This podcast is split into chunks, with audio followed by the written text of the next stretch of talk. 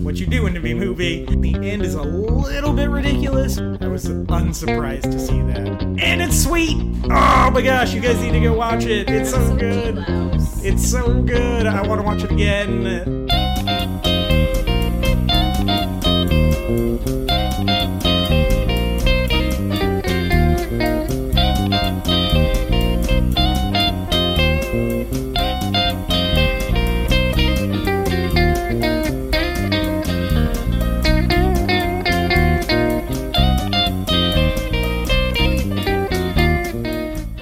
Hello, weary internet travelers. There we go. I didn't sound like Chris Hardwick that time. Welcome once again to the Before and After podcast. Uh, if you're just joining us, here's how it works. Each week, I take a film and a guest, and we talk about two films we've never seen before. Um, one of them is currently playing in theaters, the other one is an older classic that is at the very least loosely connected to uh, the film that's in theaters that we'll be watching and the first week we'll give you our expectations for that film the next week we'll come back to you having watched the film and uh, we'll tell you whether or not it met expectations there's spoilers abound so if you don't want anything spoiled for you don't listen to the episode till after you've seen the movie um, this week i'm joined by the lovely and talented ryan buell once again Hello, internet's land. Hello. That was the internet's answering. You sound like a young boy. Hi, Ryan. Well, as we learned, the internet's does sound like a young boy and later That's- a Time Lord faking an American accent. True. Very true. Which, anyway, we'll get into that. um, if- uh, so before we jump into the um the the movies that we watched specifically for the podcast, have you been watching anything this last week? Yeah. Um. Me and my wife just last week we we wa- we, we watched we we watched Oh, the yeah, yeah. original uh Marriage. marriage. Don't get me started. I'll quote that crap all day. Um, we rewatched um, the Hobbit trilogy, Peter Okay. Jackson's Hobbit trilogy, um, recently, um, and I love all those movies. My my, the, my favorite's the first one. Yeah. The, the second one, the stupid end scene with the dragon, the dwarves chasing the dragons. I still hate it. I see it as pointless. I understand why they did it, but it's stupid. Um, but we rewatched that, um, and just today I watched a movie uh, last night or last night. Oh, K N I G H K-N-I-G-H-T, T. Yeah. Not, not Yeah, you were LAST. telling me about that movie yesterday. Yeah, with Clive Owen and, And Morgan, Morgan Freeman? Freeman. Morgan Freeman. Oh, I love that movie. Really? It was re- that movie had me tearing up. Really? Do you know who directed it or I don't. Um, I can look that up, but um, but it's really good. It's kind of a medieval retelling of Forty Seven Ronin. Okay. Not not the Keanu Reeves movie, but the actual Japanese legend. Got it. Um, but that was really really good. It was directed by a name I cannot say. I'm gonna show you that because I don't know how to say that. Asian. Short for Asian. Kazuki Kiria. Yeah, that's about right. Anyways, uh, yeah, that's kind of the recent thing I've, I've seen was last night's, which I recommend it. Okay. If you like kind of uh, medieval fan, it's not really a fantasy, but a medieval story of kind of all about honor and you know good drama, really good acting from Clive Owen and Morgan Freeman, and just a, a good deep story. Highly recommend that one. Okay. Cool. I love Clive Owen so much. Clive Owen is such a good actor. I love I loved him in um, King Arthur. I've never seen that. It's pretty good. I mean, it's not the best of stories, but he sold it for me. Like Okay. his performance of Yeah. Arthur, and he plays really good, kind of honorable men. Yeah. You know, Yeah. Um, even super flawed honorable men. That's one of the things Mm-hmm. I like about Children of Men and his character in particular is like he's not like the greatest dude in the world, but he's very noble when Yeah. it gets down to it. Like when it comes to the things that matters, he's still a very noble man. Yeah. Even though he's like pretty cynical about stuff. And I like I love that movie. I just love that movie so much, man. um have you seen him play that a very not honorable character in a show called The Nick? no, I wouldn't recommend you watch it. Um, it's very gory. oh, okay. What's the genre? Old timey house. Okay, so he's a doctor. in like the 19th century. Oh. Yeah. He's a So- surgeon in like Victorian England, basically. Oh. So yeah. So even in the 18th century, I guess. That huh? that was about the time where they were doing. I think was that bleeding. Were they- bloodletting? that- yeah, bloodletting. Yeah, that kind of stuff. Oh, guy. And like the very, fir- I mean, immediately you get a sense of the show. It's him shooting heroin in between his toes because he's wrecked his veins. oh, um, That's the f- opening shot of the episode, and then um, but you know what you're in for. Yep, and then performing in full view of the camera a surgery on a woman who has had her baby die inside of her, Oh, that is a whole lot of no. who then proceeds to die on the table in the middle of the surgery because old timey. So Yeah.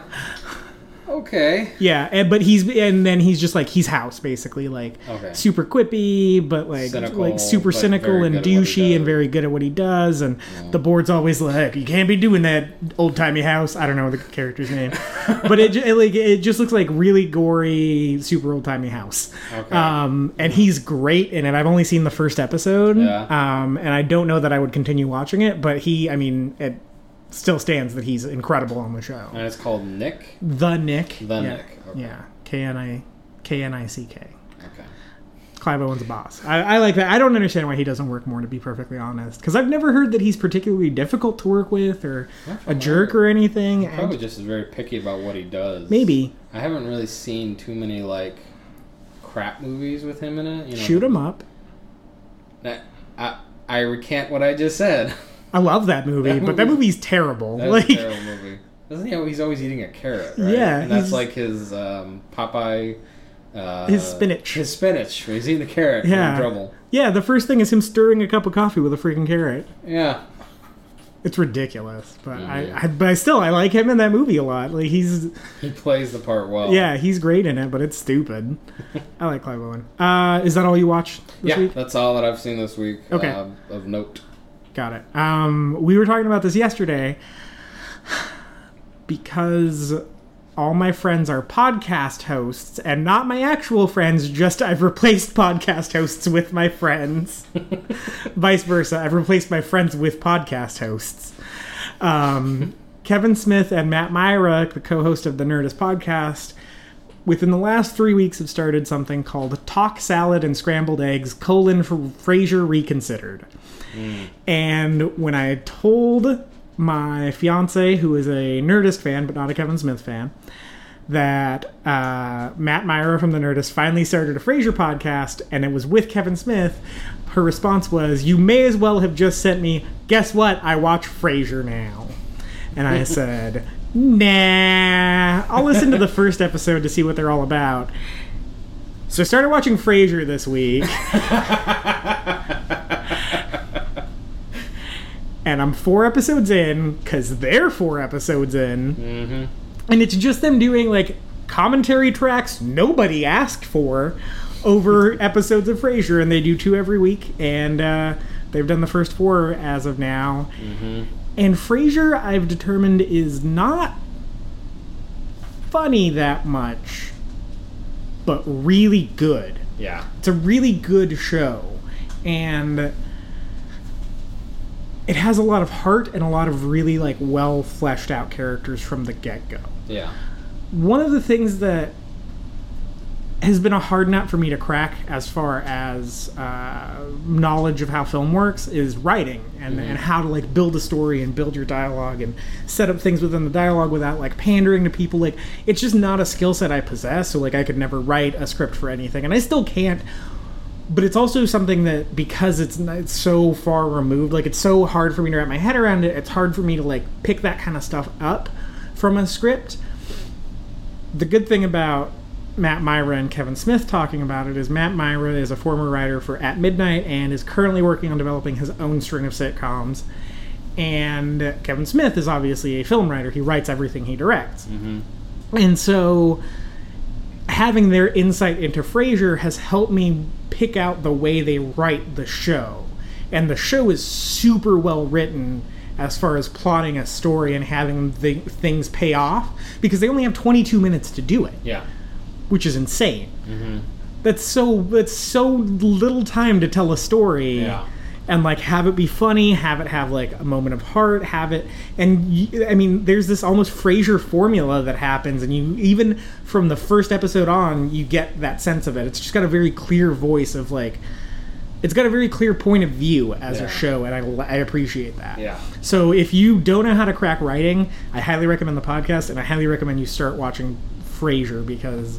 It's a fantastic story. Yeah, and now you watched it a few years ago when Yeah, it first popped I- up on Netflix, or did Yeah. you buy the DVDs? Or No, no, Netflix. I Yeah. watched through, uh, and you just reminded me, all- all 11 seasons of Yeah. the show. So apparently, it did something right. Yeah. it went 11 seasons, and I love it. It's it's fun. I mean, I rare, I think we were talking about this yesterday. I rarely laughed at it, Mhm. but I enjoyed watching it. it's just 'cause- very watchable. hmm the character interactions. I cared about the characters. Mm-hmm. I mean, the um, Fraser himself is kind of a ah, I don't know the word to describe him. uh, What not not, not nihilistic, but Neurotic? neurotic, very neurotic. Like both him and his brother Mhm. Niles, um, they're kind of the, the psychologists, and they they they. uh, The uppity kind of Yeah, with a- yeah. a low class father cop who's retired, and it's just it's an it's it's fun to watch. It's a good show. Yeah, it is, and the performances from everyone across the board is incredible. Yeah. David Hyde Pierce won an Emmy eleven years straight. He won an Emmy every year that show was on. Good golly. Yep, well, he beat out everyone on Friends for eleven years. that's good. That's, That is, I hate Friends. You hate Friends? I do not like that show. Really? No. Oh, I love Friends. I, I know- maybe I'm going to earn a lot of hate, but I just yeah, I do not see the appeal. Really? I really don't. That's so surprising to me. I didn't know people didn't like Friends. Yeah, I mean, I, I saw a bunch of episodes when I was a kid, and that never, I never cared about the characters. Really? Like, I just didn't give a rip. Like, it's like, oh, okay, That's so he's surprising. sleeping to with me. him, her this week, and she's sleeping with him this week. Okay, I don't care. Huh. But perhaps it- maybe I need to give it another chance. It's all on Netflix, all ten Is it- seasons. is it? Yeah. All right, I will. I'll rewatch it, and maybe I'll. My opinion might change, but I just, oh man, I love so many of those characters so much. That's so weird. I never realized how much I love Friends until someone told me they hated it. Um, like I've always thought that was a good show, but now someone told me they hated it. I'm like, no, that show's amazing. what is wrong with you? yeah, that's super funny. I didn't know I had such strong feelings about Friends. Wow. okay. I, I, That legitimately blew my mind. Not in a bad, like I'm not yeah. mad about No, it, no. but that someone would hate something. Yeah, Like that. yeah. Uh, like I said, I'll, I'll watch the pilot. did you Uh, like How I Met Your Mother? I did it first. Okay. But then it just kept dragging on. Yeah. And on. Yeah. And on. I'm like, screw it. I no longer care. That Like, I will liked- that went for nine seasons. Yeah. I liked the characters, but then I, I think I watched up to like season six on Netflix. Okay. And I was just, I just got tired of Waiting. waiting to figure. I mean, I know that, you know, everyone's like, the payoff is amazing, but I'm like, no. it's not. It's not amazing at all. Not even a Oh, little bit. okay. It's terrible. Okay. I haven't watched the last season on Netflix yet. Yeah. But I looked up how it ends, and I was like, I don't need to watch that. That's stupid. Oh. Yeah. The ending is freaking terrible to that show. Okay. You have to tell me about it off. Yeah. Off mic. I don't yeah. know. The ending would have worked. I'll just say this. The ending would have worked if they would have ended it at season three or 4 Mm-hmm. But I think what happened is they pre wrote that ending and they always wanted that ending. And the show changed and the characters changed so much from how that ending is okay Mm-hmm. that m- forcing that ending doesn't make any sense. Okay. Uh, so that's what I was worried about because it's like the show is popular, so they're gonna keep, Mm-hmm. you know, going and going and going. It's like no, do what the British do. Do three or four seasons and then you're done. You tell your story. It's a good story. Move on. That's why I stopped watching The Office Yeah, because The Office went on way too long. I do love me some Office though. That I show went know- on for 10 years. And did. I, I stopped at six. Really, Yeah. I like the I like how they ended it actually. I heard the ending was really The solid. ending is is really well done. Yeah. it's. I mean, the the last couple seasons weren't as funny, obviously, without Steve Carell, but I, I, I the, there was enough. There were enough characters that I still cared about Hmm. to be like, okay, let's see this. Let's see how their stories end. Yeah. Um, the big thing for me was I I didn't like how everyone kind of became a caricature of like everyone had this like character quirk Yeah. and eventually like as this show went on it became just who they were as a person Yeah. rather than like oh that's a weird thing about them. Yeah. It was like this is what defines them. Well, Dwight kind of had a more deeper char- a little bit more of a deeper character, if that's the right way to phrase it. Mhm. Um, he wasn't just the nerd guy. He kind of Okay. you find out a little bit more about him. And, Yeah, because he like gets married to Angela and stuff, right? Mhm. Yeah. It's at the, at the end, and uh, I liked his story arc. Like his Okay. relationship with Jim changes, and it's you know, but he was you know one of four or five characters. Well, how many characters are on there? Yeah, there's a bunch. Yeah. Yeah, so he's only one of a few that I, I was like, okay, that's one of the things about Frasier is there aren't a lot of characters on that show yeah, because it's like Niles Frasier, Dad, Daphne, Daphne. Roz. Yeah, That's one less than Friends, it's true. and like there aren't a lot of sets. Like they're never It's outside. pretty, yeah, it's pretty much either the coffee house, or Cafe Nervosa. Cafe Nervosa, Nervosa. Oh, it's, it's the coffee house, the radio studio where he records Mm-hmm. um, or, or broadcasts, and then his dad's house. Yep. That's and pretty then much it. I think in later seasons it's Niles' house too. Yeah, Niles- they kind of go back and forth. after after Niles and Daphne get together, yeah, they add that set. But other than Yeah. that, I don't think there's. I don't think I've ever seen an episode of Frasier. I haven't watched all of them yet, Mm-hmm. but like the odd ones that I saw here and there when my parents were watching it or stuff. I can't think of a, any anywhere where they're not in one of those four locations. Yeah, Like I they can't do think, as the season or as the series goes on, they do kind of go out and they have different locations, but they Okay. do pretty much keep to those four different sets. yeah, and like yeah, Frasier's good. I don't know. Mm-hmm. It's just it's just super watchable and like there's something like calming about it Yeah. too. It's very it's a very relaxing show. I would watch that whenever I was eating food. Oh. Okay. Somewhere, but you know, just kind of like it's on. You don't have to think a whole lot about it, but you could still enjoy it. Mm-hmm. Yeah. And just kind of yeah, it was a. It's very relaxing. yeah, It's like I never thought about that. Way. Yeah, it's like weirdly therapeutic, which is hilarious because because they're it's about therapy. yeah, yeah. Um, so I, which makes it seem like it's a conscious choice, Mm-hmm. um, which I like. Uh, we've spent too much time talking about Frasier for a non-Frasier podcast, so I'm gonna move on. The only other thing I watched this week was a trailer for the movie Creed, um, and not like with arms wide open, not like that.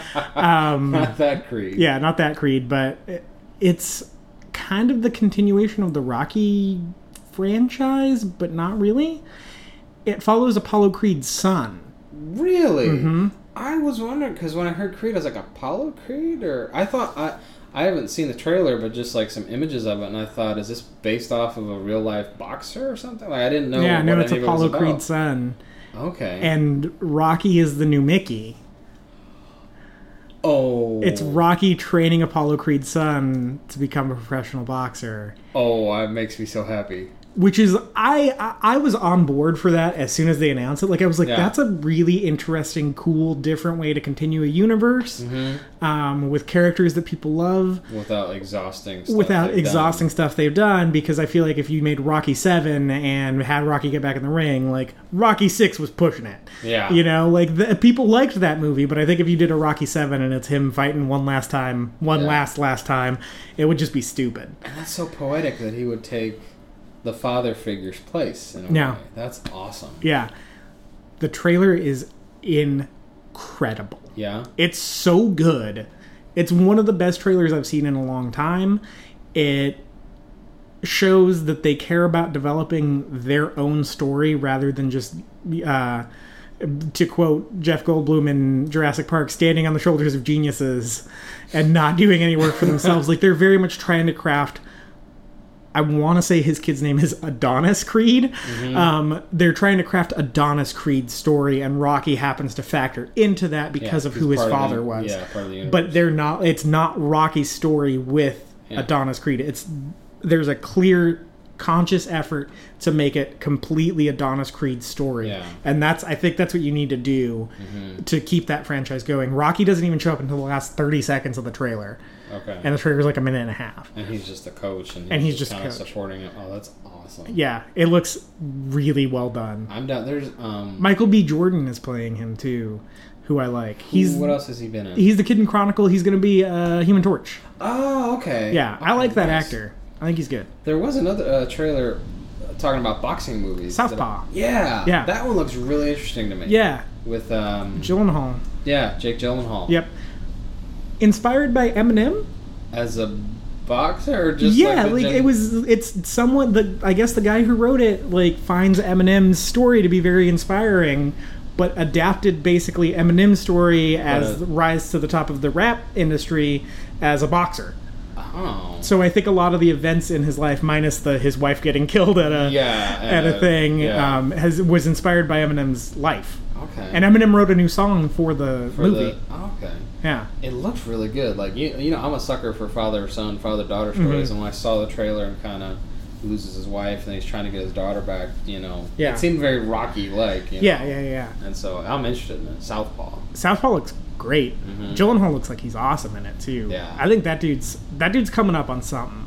I don't know what, but he's. I feel like that dude's coming up on something. Did you ever see? I, I, I haven't seen it, but Nightcrawler. I haven't seen it. It's on Netflix now. Yeah, he. Yeah. Look, I I'll never see it just because it looks a little weird to me. Yeah. But he looks good. Yeah, Like the role that he played looked Yeah. really good. yeah. I think he's he's he's on the verge of becoming like a Matthew McConaughey type figure in Hollywood, where like people didn't really take him that seriously, and now they're starting to. Yeah. and he just looks like he looks crazy in this movie. He's like so ripped and huge Mm-hmm. in it, but he was like so gaunt and skinny and weird in Nightcrawler. Like I don't know. He he. I, I feel like that that guy's on the verge of getting his own sort of like reconnaissance, but with Gyllenhaal. McConnaissance? You hadn't heard that? No. Oh yeah, that was the term for it. Uh, When he was like winning all those Oscars and stuff, they mm-hmm. called it the reconnaissance. Uh, yeah. It's really fun to say yeah. reconnaissance. McConnaissance. Anyway, Creed. Yeah, Creed looks good. Yeah. Um, we can watch the trailer after this because I want to watch it again actually Yeah. because it looks man, it looks good. Heck yeah. like I feel like it might be an Oscar contender, legitimately. I don't know. I think I think the role he's playing Yeah, is gonna is gonna do well. yeah. Um, so that's really it for what I watched this week. Uh, we'll take a short break and hear jam from Corey Tyndall, and then we will uh, come back and talk about two very different movies. Yeah.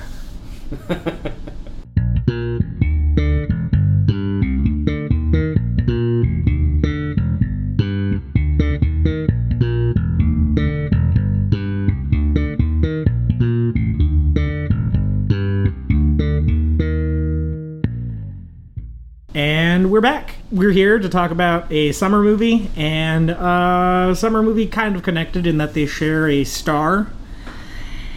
And, well, we'll get started with the older film, as that is the MO of this podcast. We watched the 1985. I'm still gonna say it the way I said it in the in the in the before episode. Classic Commando. yeah. And uh, man, I have some thoughts on that movie. I don't even know where to begin. Okay, so Commando is basically uh, Taken plus Rambo, Yep. more or less. Uh, Arnold Schwarzenegger stars as former Army Colonel. Or, Ooh, eat green berets for yeah, breakfast. Um, yep. former Army Colonel or M- Marine Colonel. Some he's some sort of colonel Yeah. named John Matrix because it's an '80s movie. yep. Um, and he is retired and he's living with his daughter. His the mom is not in the picture. She's either dead or left him or whatever. He's he's a single father raising a daughter by himself. Mm-hmm. She gets kidnapped and by former partners of his or No, Uh, he- former mercenaries or Yeah, he gets kidnapped. Well, he gets shanghaied into trying to go and kill this dictator over in Mexico or something. so somewhere in Central America. Yeah, somewhere over there because in his army days or marine days or whatever, he had helped get rid of the evil dictator and put in a good guy, and the evil dictator's pissed, and so he's like, "I'm gonna steal your daughter, and then I want you to go over there and kill this guy who trusts you now, and then I'm gonna take power again." That's Right. the basic. Right, right. So, so that's the basic setup of it. The thing about it is, it is, I mean, drenched in like the most '80s action cliches you could ever hope for. Like, it's like a quintessential '80s action movie. Yeah. I mean, I th- th- man, starting from the b- very opening credits, which is just this like super intense synth music, which we'll get to more later, and It's it, it, the opening credits is a montage of him and his daughter doing stuff um, to show he loves and cares for his daughter. They go fishing. They go fishing. They eat ice cream, and she shoves it in his face. Mhm. They do Uh, your favorite activity. my favorite activity where they're somehow feeding a doe, Just a little baby a deer. baby deer, just like randomly eating food. it's just too perfect. I remember when that scene boat that came up, and me and you looked at each other like, Why? Why is this happening? Man, um, these opening credits are worthy of the cheesiest of sitcoms. Like you could re- you could have replaced the entire like synth score for that sequence with the theme from Full House, and it would have worked better. I feel like like it, it almost felt like an Adult Swim thing, like where it was on purpose, but like joking. yeah, That's that's how it felt to me. Um, and from there, she gets kidnapped, and thus enters Arnold switching from the dialogue of a caring father to the dialogue of a psychopath obsessed with puns. yeah.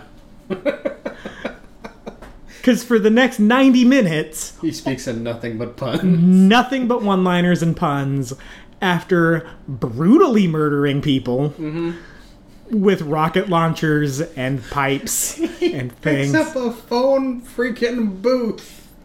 Cause that's what you do. So there's a scene where he tracks a man from the airport where they drop him off to a mall and he uses this poor woman that has been sexually harassed by this man. There's no other way to describe it. Yep. to as bait to go like go, hey you know how he was real creepy and pervy to you go exploit that for my benefit is what he says basically and uh, she does not do that and she has the cops The mall security. the mall cops who are armed to the teeth Yeah. I'm gonna kill this big ass mother. None of the black people except one yeah could say that line right. Yep. Pardon me, that sounds racist. none of the people like no one in that movie could swear No, none of except them could. one guy Yeah. They were like it sounded like they felt bad about having to swear. like it's it sounded like they were worried their mom was gonna catch them. Yeah. Is how this movie. So so the pervy guy goes into a phone booth, and Arnold sees that and just rips the phone. Like he so he shakes it so hard the glass breaks. First of all, Yeah. and instead of just reaching in and pulling this guy, he just picks up the phone booth with the man in it, shakes it, and then throws it down on the ground. He then proceeds to flee to an elevator, wherein Arnold says, instead of just running down some stairs and waiting for the elevator To get to the bottom I'm going to untie a huge balloon that's attached to the ceiling of this mall Mm-hmm. and Tarzan swing across the mall onto the top of the elevator and ride that elevator down until it gets to the bottom floor and then jump down to the bottom floor and attack this guy. Feel like you went through a lot of work there, buddy. Yeah. Um, Took a lot of extra steps. yep. And then out of nowhere, this woman is suddenly involved with whatever's going on. She was just on her way to work and now she's involved in this huge conspiracy involving Arnold Schwarzenegger where they have to infiltrate a chemicals factory and she's getting her pilot's license for What reason? yeah she like z- knows this factory that produces this airplane fuel and she's like oh yeah I know that cuz I'm getting my pilot's license and I was like what What chapter in your book was that? yeah like what what are the odds especially because he needs to fly to an island it ends up being real convenient Hmm. Yeah. that she's getting her pilot's license Yeah. Not the best scene. One of my favorites where they have to arm themselves and they go to the, oh my the Mm-hmm. god depot or they go to a surplus store and they're like they're arming up with weapons you cannot get at a store Well, before that though, instead of like picking the lock or just breaking a window, what does he do? he bulldozes the window down that's that's how he makes an entrance For no apparent reason. Just Never mind that he, in the previous scene, proved that he could rip a lock that is rip a train in half to open a gate to sneak into somewhere. yeah. But when it comes to robbing a clothing goods store of its guns, you're going to be as loud as humanly possible. Yeah. And he doesn't just stop it after it like breaks the window. He drives it like halfway into the freaking into the store. so they begin arming themselves to the teeth with uh, weapons you cannot just buy as a civilian, Mm-hmm. including a rocket launcher and a they- grenade launcher. Because they sell them there, you know? Yep. Like they do. Maybe the 80s were a different time, but I don't think there was ever a time in America where you Hang could on just there, go Tim. buy. Let me get you the the a- apricot special. You know what I mean. Yeah. Yeah. That like that that that's the store they went to. Was Yeah. that like that weird pawn shop that has a back room? That's the kind of store they were involved in. Yeah. After that, they steal a plane and fly to an island where the showdown happens and my favorite type of 80s action starts happening. And that is horrendously violent, but so fake that it's not horrendous, it's Yeah. just hilarious. We're talking about the kind of violence where a man can chop another man's off with a machete, chop another man's arm off with a machete, Throw a, sp- a uh, saw blade. saw blade and shave, and I don't mean like the hair, but like the skin and bone off a man, top of a man's head. Ah, yeah. My favorite, my favorite thing about this entire action sequence, though, is Arnold does that best kind of '80s gun shooting, where you just kind of hold the trigger and wave it around a little bit, and then everyone dies. Yeah. it's like a magic bullet wand, like Yeah. just, just uh, pray. Uh, what is it? Uh, spray and pray. pray and pray. Very much that. Well, what I kept noticing was it, w- it was a huge machine gun with a, a, a um, bullet belt that you feed into it. Mm-hmm. Yeah, yeah. The belt's length kept changing depending on the shot. Like the first shot, it was, he had like three rounds left. Next shot, he had a full. I was like, Yeah, yeah, hmm, continuity error, but that's the least of our worries. yep. There was a huge one in the in the climax of the film, wherein he confronts his daughter's kidnapper, and uh, they get into a fist fight. and the kidnapper is basically like, "Oh, you're never gonna defeat me," and all this stuff. And Arnold swears in this movie, just proving that no one can swear in this movie except that one black guy from before. Yeah. And pardon the French, but it's amazing. It was amazing to me. The line is he's he's like, You're never gonna beat me and what Arnold is supposed to say is he's supposed to turn around and be like, Bullshit. Arnold then proceeds to say, Bullshit. bowl. He says bowl. Bowl. Hilarious. He then proceeds to rip a pipe from the wall. Doesn't know if it's important to the structural integrity of this place. Or the fact that it could be hot and burn his head. Yeah. off Or something like that. yep. And runs this man through his chainmail vest and entire body so hard that it pierces both sides of his body and whatever the vat of steam that was behind him. Yep. Steam starts billowing out this pipe that he has run through with this man, and he dies a horrible, painful death with hot steam spilling out of his body. To which only Arnold can say, You should let off some steam. And it just satisfied my soul. it was like chicken soup for the action movie soul. Because before that happened, I was I was just getting ready to say I waited a little too long to start my my lips a moving to say the exact same thing that Arnold just said, and it just it was just a moment of synchronicity in my life that I'm so thankful for.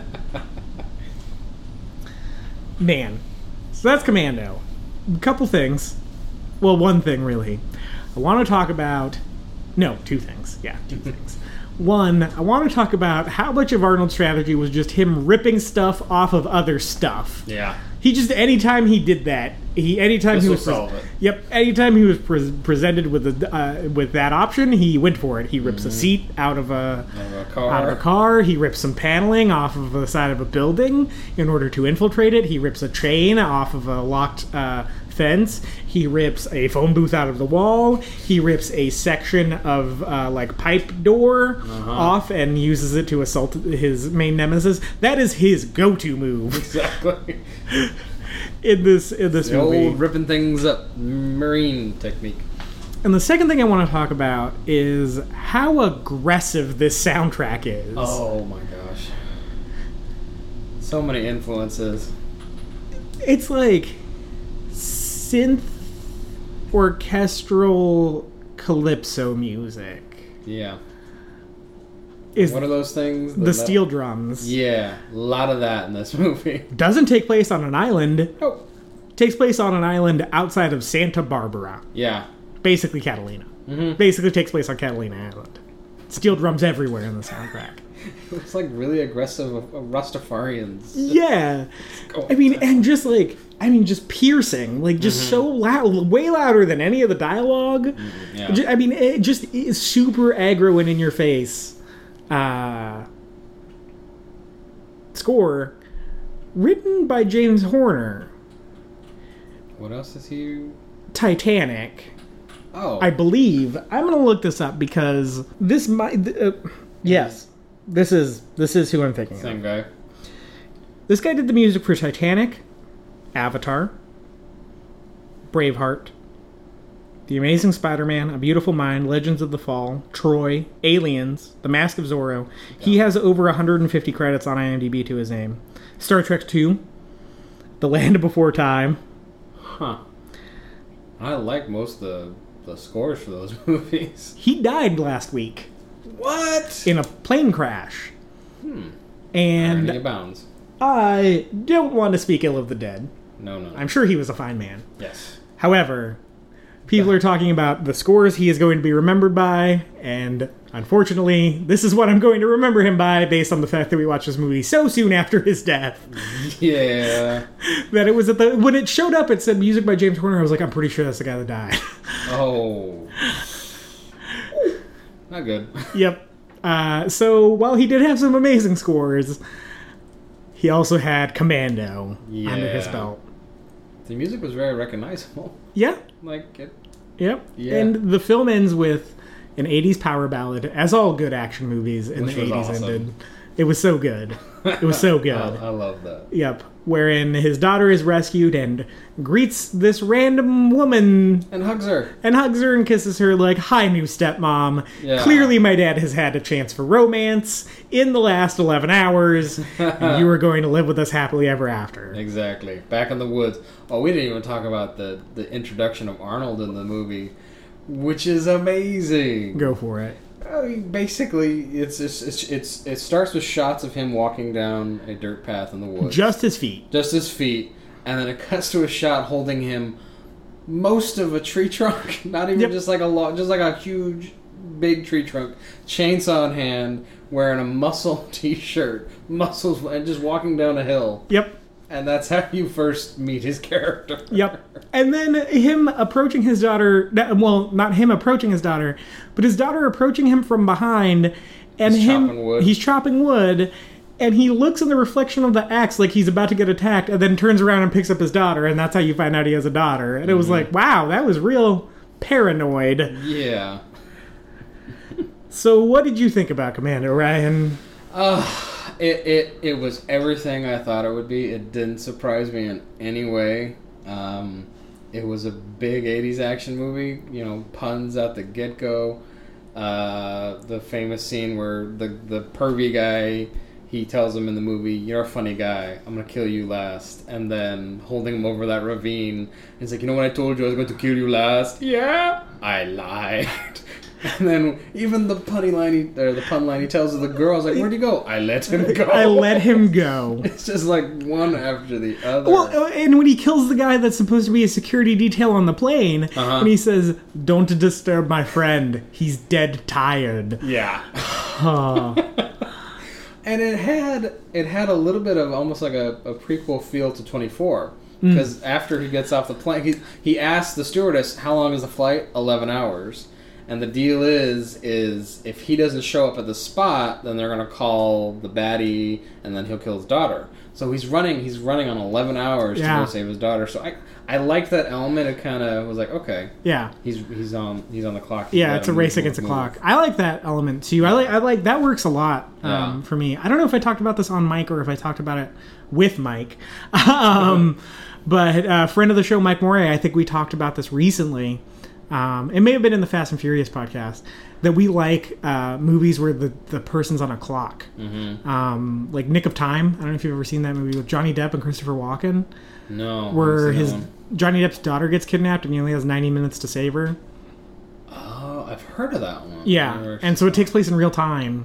oh wow, Um, that movie's great because of that. Yeah. I don't know. I really like that that element. Phone booth yeah, takes place in real time. just adding that tension to things. yeah, you don't have an unlimited amount of time to be awesome. You've Yeah. got this much time to go. yeah. And Mike is a huge Twenty Four fan. Nice. Um, so yeah, so yeah. clearly that works for him. Yeah.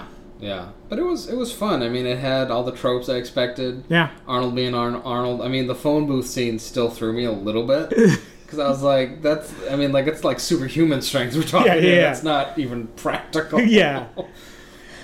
But yeah, I, I enjoyed it. It was fun. I really enjoyed it too. Actually, like it, it is it is the a- most eighties eighties action movie. Mm-hmm. Um, and it is it's just so much fun to like watch. You know, quasi ironically, obviously, Mm-hmm. but.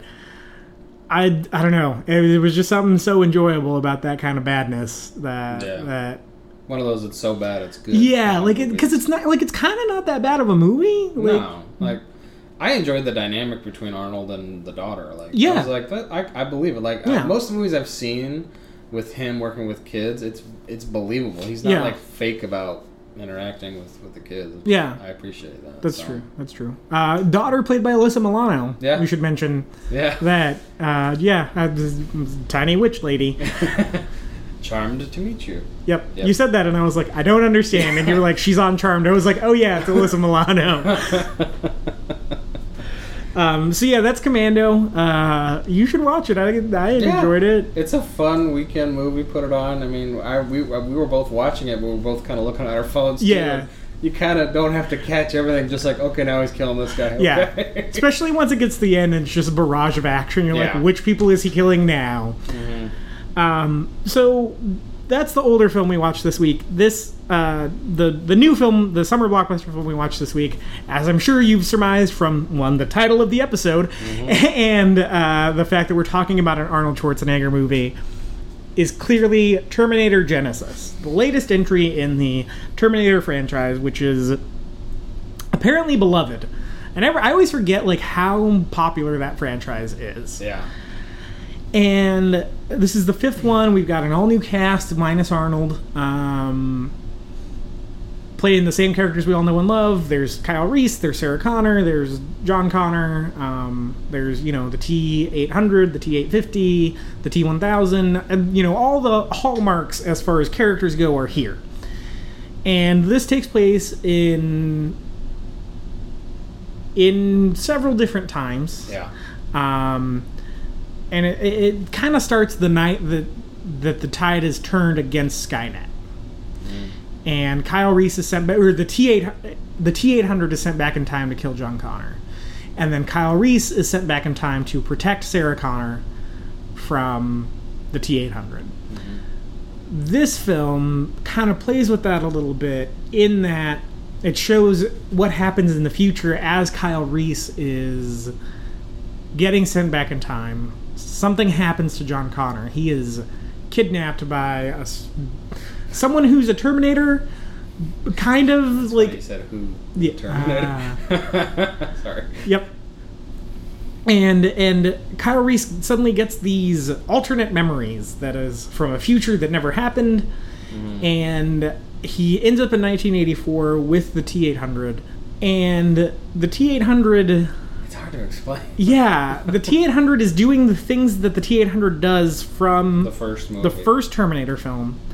And it gets to the point where he confronts the punks to get his clothes, his iconic Terminator clothes. And uh, all of a sudden, you hear the famous Austrian voice from behind say, I've been waiting for you. And it's another version of the T 800 that then has to fight the T 800. And you find out that the timeline has been messed up and someone has sent a T 800 to even earlier than 1984 to protect Sarah Connor from the time she's nine years old until now. And so you've just completely created this completely alternate future in that Sarah Connor knows about the Terminator t- 10 years before she did before, 11 years before she knew before.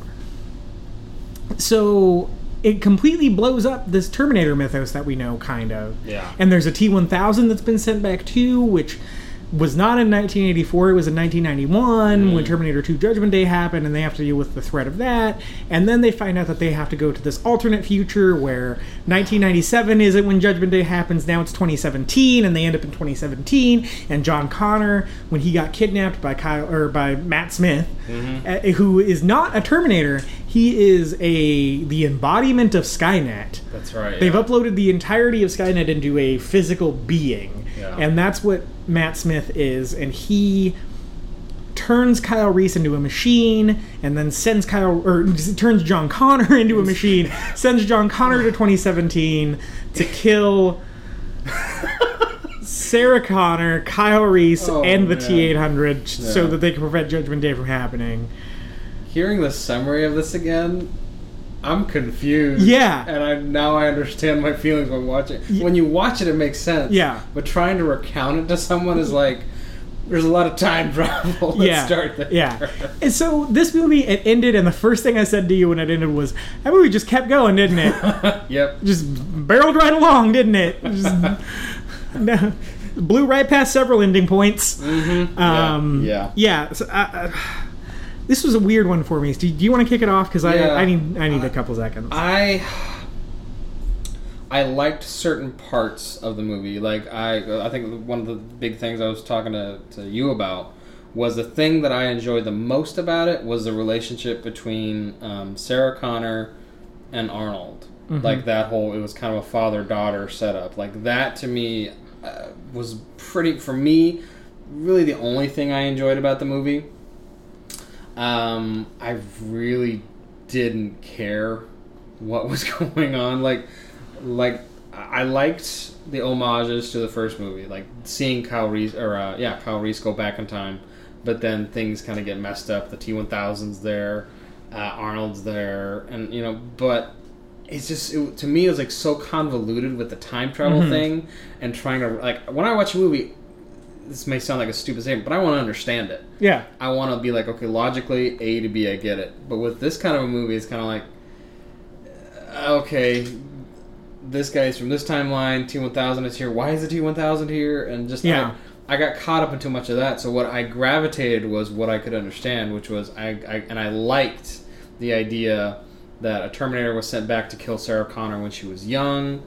Uh, somebody else sent the Terminator back to go save her, and then they they they had that kind of a back and forth daughter um, father relationship. Yeah. That to me, I loved that. I loved how that the arc that story arc I liked.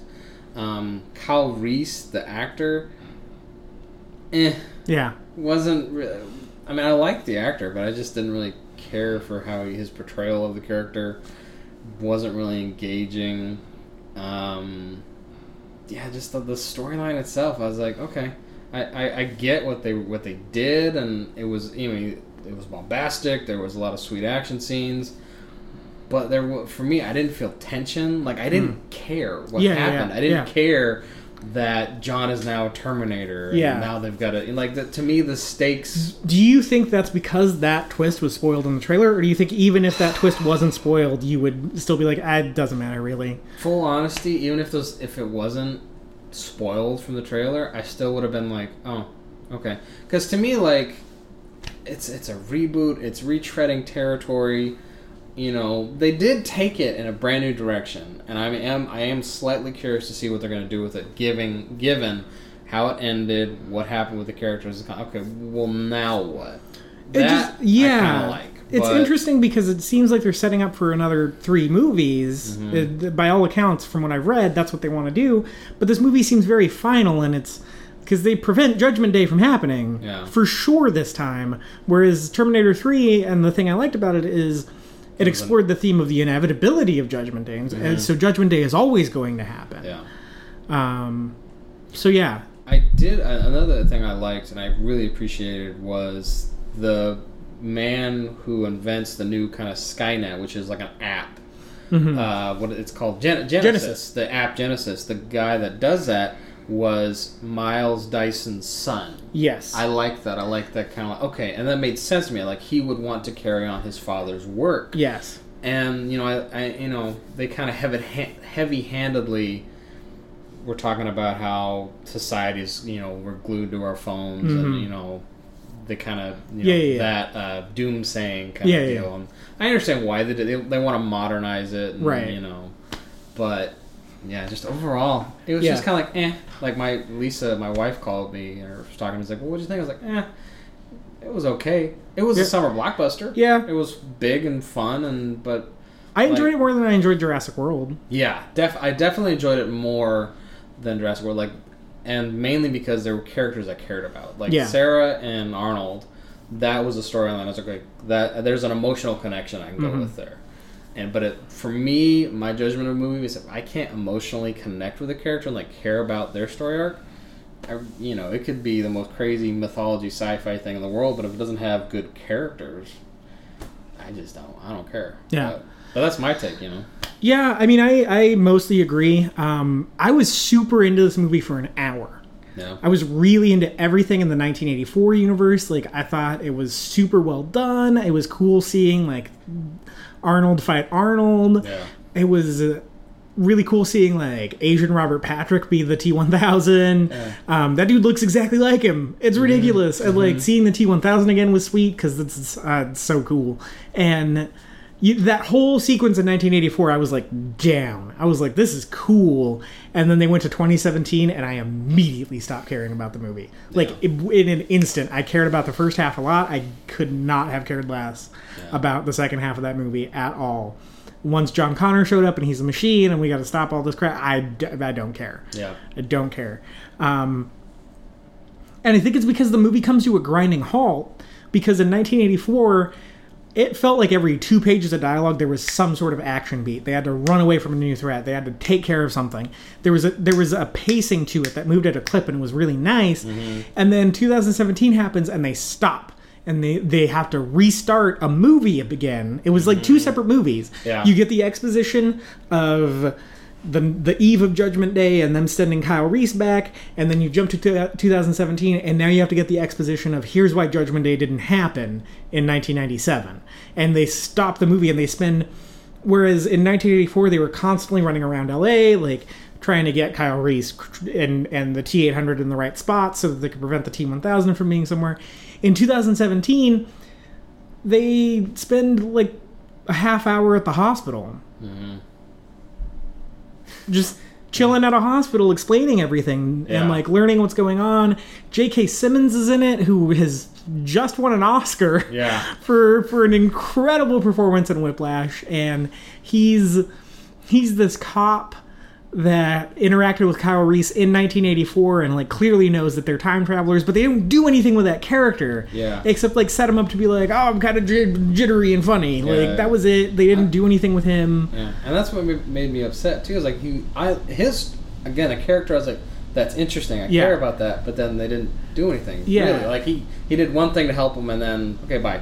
Yeah. We're done with you. yeah there were these seeds of interesting ideas but the movie was so obsessed with like barreling through everything that it just never stopped to care about any of it like the movie didn't care about any of the cool ideas it was presenting or the implications of the cool ideas it was presenting and it was really frustrating to watch because it's not that bad No. of a movie um, compared to some of the other stuff that's come out this summer i think and he just I think Alan Taylor did a really, really good job directing this movie. Um, as far as working with what he had, I think Mm. he he has an eye for action that is it's standard, but it works. It's not anything new or refreshing like um, like Fast and Furious, where I like the action in that movie because it's usually super inventive. The movie in this was pretty by the numbers, but it was exciting Yeah, um, kind of like it was it was exciting because of the events that were taking place. It wasn't exciting because I was invested in any of Yeah. it. And so there was this disconnect there. But I think he did a good job staging the action. I actually think he did a better job staging the action in this movie than he did in Thor: The Dark World, which was the previous thing he directed. Yeah. Um, which I actually wasn't too big of a fan of. Um, yeah. uh, it was it was okay. I liked it more the second time I saw it, but this one, like, I was like, oh, you did, you've stepped it up since then. even. Yeah. It, it, it just felt better. It was it was paced a little bit better for the most part, as far as the as far as the the visual beats Yeah. are concerned. It was it was its pacing was really good. I thought. Um, as far as its story being plotted out, it was paced horrendously. Yeah. horrendously. It was was- too fast and too slow. It was s- just, I mean, exposition vomit and then cool action Mm-hmm. and then more exposition vomit. It was like four decks of cards that no one shuffled together. Yeah. Just like, here's your exposition, here's your action, here's your second exposition, Yeah. here's your second action, movie's over. I think the big thing it was missing was tension Yeah. and like that feeling of these characters could die. Mhm. I didn't feel that at all. I'm like, I know they're all probably gonna live because you know, Yeah. and so that that which was that that's the draw t- for me at least of the first two movies. The first the first Terminator horror movie, this machine that's trying to kill this woman Never stops And- coming. Yeah, and you don't know if she'll live or die. The second movie, he's the, trying to kill the boy. You don't know live or die. There's that that tension Mm-hmm. was there, but with this movie, the fifth movie in the franchise, you're Yeah. like, "No, he's not gonna kill. You know, there's no way. And if they did, that would be, you mean, pretty sweet. Yeah. There's that. You know. Yeah, if there was a major character death, it would have been a whole different movie. Yeah. Um, but they're not going to do that. You just know, okay, two robots are gonna fight for about five minutes, and then they're gonna go on the road. Yeah. And it's like, oh. Yeah, I agree. I will say this. Um, it- well, to that point, I forgot to mention this. I don't know how I forgot to mention this.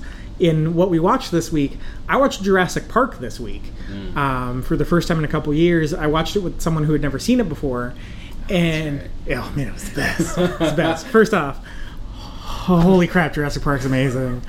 I'm pausing. I'm pausing the uh, the Terminator podcast to just say, good lord, that movie is incredible. It's still incredible. It holds up. It's 22 years old and is just as intense and crazy as ever. Um, but wh- she, this person, went to go see Jurassic World with us, having not seen Jurassic Park, and so she came out of the movie and she was like, "Yeah, it was fine. I don't know what you guys are on about." and then we watched Jurassic Park, and that first scene with the raptor cage happened, and she was like, "There's immediately more tension in this movie than there ever was in the entirety of Jurassic World," and I was like, "Yeah." You were correct. You were correct. And like that even seeing the movie over and over and over, you still feel the tension. I was legitimately terrified by the kitchen scene all over again. Legitimately, like, whoa! Like, Even though you know how it ends. I know exactly how this movie ends. I know every beat to that movie, but Yeah. that kitchen scene just completely. It's sus- terrifying. Yeah, it's so scary, man, in the best way. Mm-hmm. It's so good. Um, you know, I did notice something. I'm going to cut this out, but I, I do have to mention this. I did notice something that I've never noticed in that movie before, What? and that's after the kitchen scene when the raptor's trying to get in the like communications room, Mm-hmm. and uh, it's a Unix system. I know this. You know that part where like Yeah, Lex yeah, is like hacking. She's the hack- becoming the hacker. Yeah, Lex is becoming the hacker. Um, Grant and um, uh, Laura Dern's character, whose name Sadler, Grant and Sadler, are, like leaning against the door to like prevent the raptor from coming in, and she's trying to get the gun with her foot, and she's like, "I can't get the gun." The little boy's just sitting there. Yeah. Literally, all she has to do is go, "Hey Tim, you're doing literally nothing. Nothing. Come hand me this gun." Yeah. Raptor problem solved.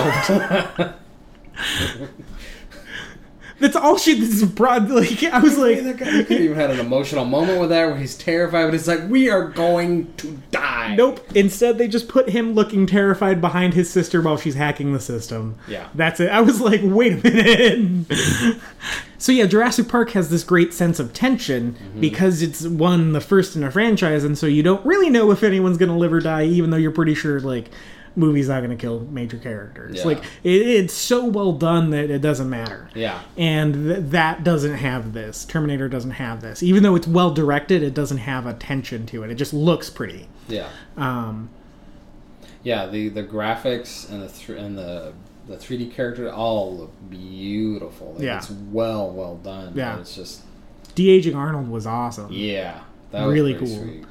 I loved Arnold's performance in this movie so much. Arnold was worthwhile. He was so great in Mm-hmm. it. He was like he clearly still cares about playing this character. Old but not obsolete. Oh man, he just he was so great in it. He's this is probably my favorite movie of his. Uh, you know, my roommate said that too. It's probably his best movie since he's come back, Mm-hmm. and I it was really cool seeing Arnold uh, like be the Terminator Yeah. again. That was that The was sweet. iconic character. Yeah, that was really good. But yeah, it, it's it's it's a frustrating mishmash of it's frustratingly uneven Yeah.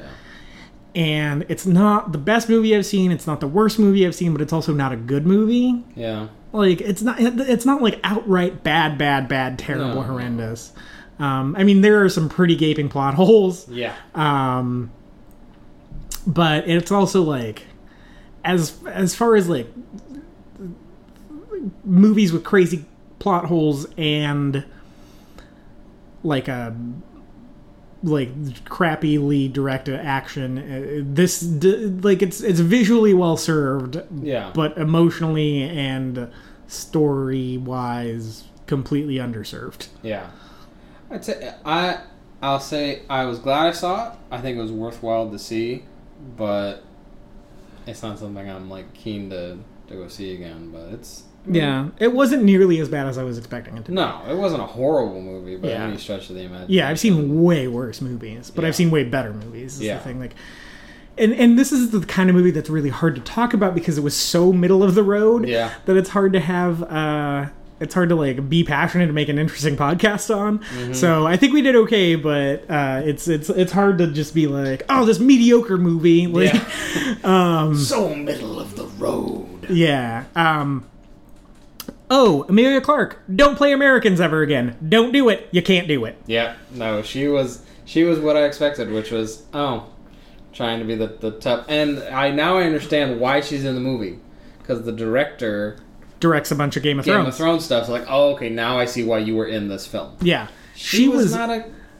terrible. no. She was not She- a convincing Tara, uh, Sarah Connor. She was not a convincing Sarah Connor, and she did that thing that I hate the most, which is she dropped her accent left and right all over this movie. Yeah, Oh, that crap gets under my skin so easily. Mm-hmm. So easily. Sam Worthington, I hate that guy because of it. And Amelia Clark is actually worse than Sam Worthington at it, and Sam Worthington's the worst at that. yeah, She anytime she had to pronounce anything that ended in R, she couldn't do it. yeah. She could not do it at all. No, because Um, she said something about like someone's finger, and it was just like his finger. Finger. Yeah, gosh,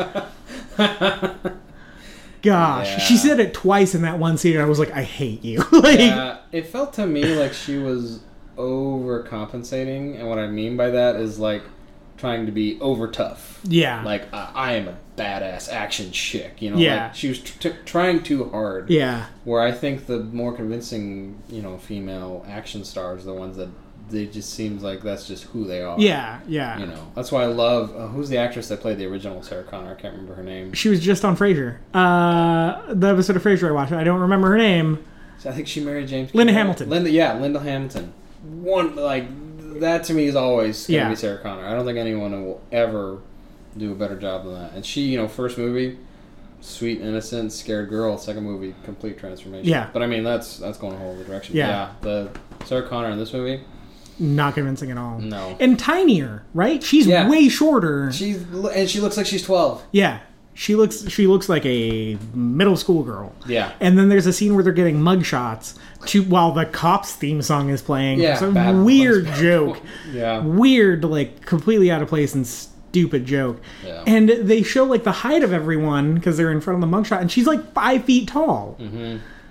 Linda Hamilton's not five feet tall no at all. There's no way that woman is five feet tall.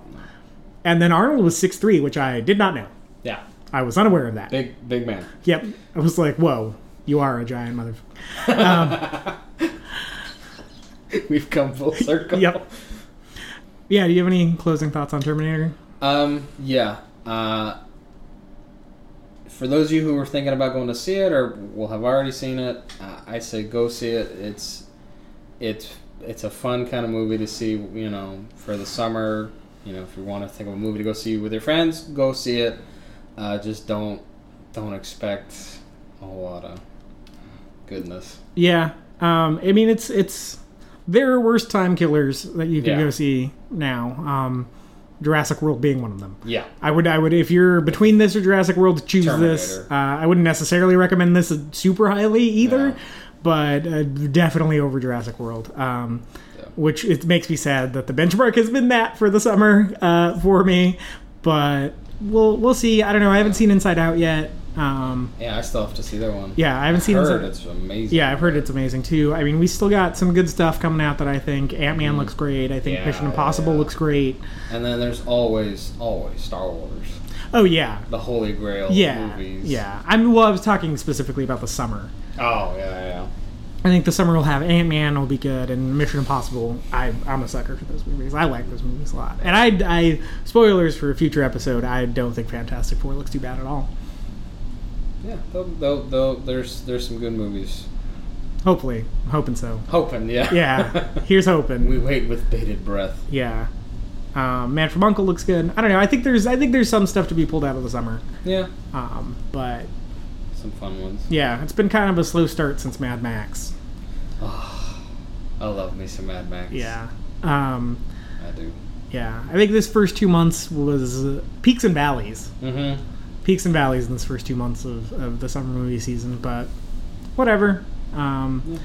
On the whole, they haven't been outright horrendous. Um, You know, for as much as I hate Jurassic World and think that movie looks like crap, Yeah. uh, I, I did, there is a budget there. Like, it doesn't, like, wholly look like crap. Yeah. um, just the dinosaurs, you know, the important stuff. Yeah. Yeah. Anyway, Even um, then, I'd say go see it, but yeah. yeah, I'm, I'm sorry, everyone, for raging so for raging for the. I'm, I'm gonna try to get away from it next week. No promises. Um, Just don't say. Hopefully, the next guest doesn't say dinosaur. yeah, a baby dinosaur. That's right. Uh, all right, uh, that'll do it for this episode of the Before and After Show. If you like us, uh, say something. You can email us at before and after show at gmail.com. You can follow us on Twitter at before and after pod. That's at before the letter N after pod. Um, you can like us on Facebook. If you just search the Before and After Show, you should be able to find it. Subscribe on iTunes. Give us a review on iTunes. It's super important. Um, subscribe on SoundCloud if you don't want to use iTunes or you don't have an iPhone or anything.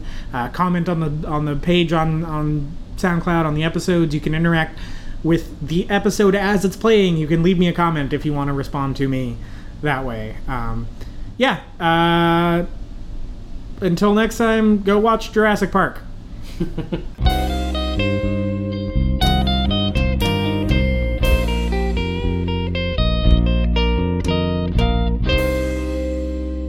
Do do do do do do do do do do. Reconnaissance. Do-do-do-do-do-do-do-do-do-do-do-do-do-do-do. Reconnaissance.